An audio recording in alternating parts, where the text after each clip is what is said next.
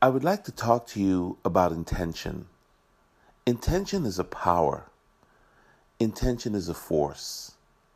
Intention, it's a gift. When you want to get something done, it's usually because you have an intention to get it done. Intention is a force in nature that can create reality.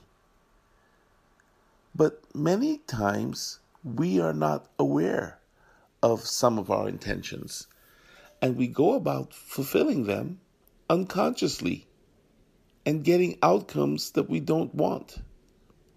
It may make sense to step back and reflect on what are your intentions. Do you have a list of them?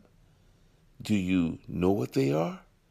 Because he or she who is intentional usually gets the outcome they're looking for, be it good or be it bad.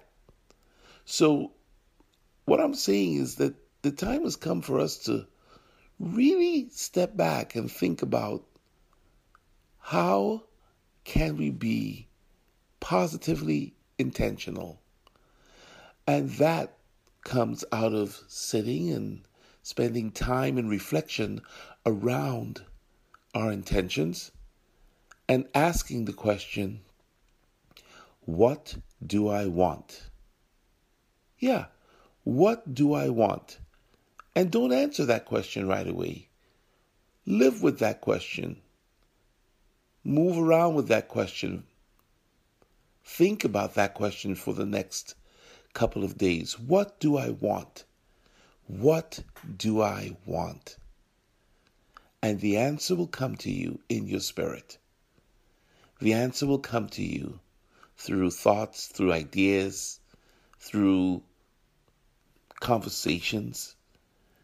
What do I want? That's the beginning place of determining what your true intentions are and what goals you will fulfill as a peak performer.